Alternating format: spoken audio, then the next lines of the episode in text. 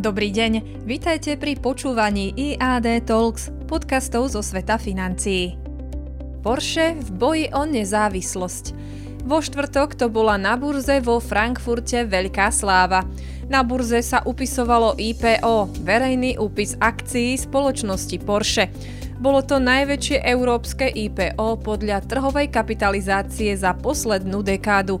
Generálny riaditeľ spoločnosti Oliver Blume na začiatku otvorenia obchodovania uviedol, dnes si Porsche plní svoj veľký sen.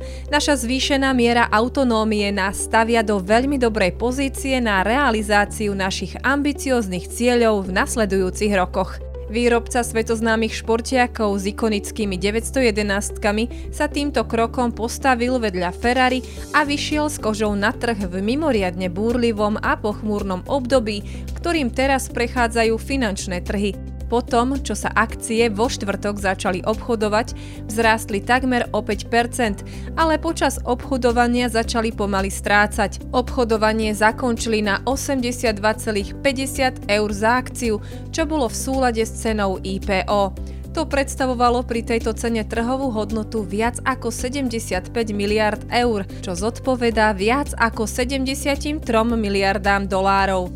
Automobilka Porsche bude mať celkom 911 miliónov akcií, z toho polovicu kmeňových a polovicu prioritných. V rámci vstupu na burzu bolo investorom ponúknutých až 113 miliónov 875 tisíc prioritných akcií.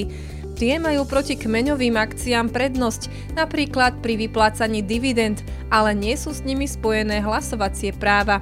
Finančný riaditeľ Porsche Lutz Meške vo štvrtok pre Bloomberg uviedol, že Porsche verí v splnenie svojho tohtoročného cieľa tržieb vo výške až 39 miliard eur, navzdory tomu, ako je makroekonomická situácia zložitá.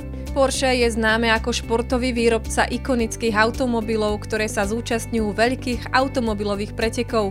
Avšak pri pohľade na čísla predajov je zaujímavé, že viac ako polovica predaja vozidiel za posledné 3 roky plynula zo segmentu športovo-úžitkových vozidiel vrátane v Bratislave vyrábaných modelov Cayenne a Macan.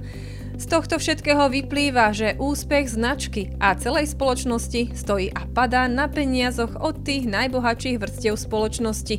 Uvidíme, ako sa pri aktuálnej hospodárskej situácii bude znižovať apetít pre nákup týchto ikonických aut. Tohto týždňový komentár pre vás pripravil Robert Bučič, portfólio manažér IAD Investments. Počúvajte nás aj na budúce.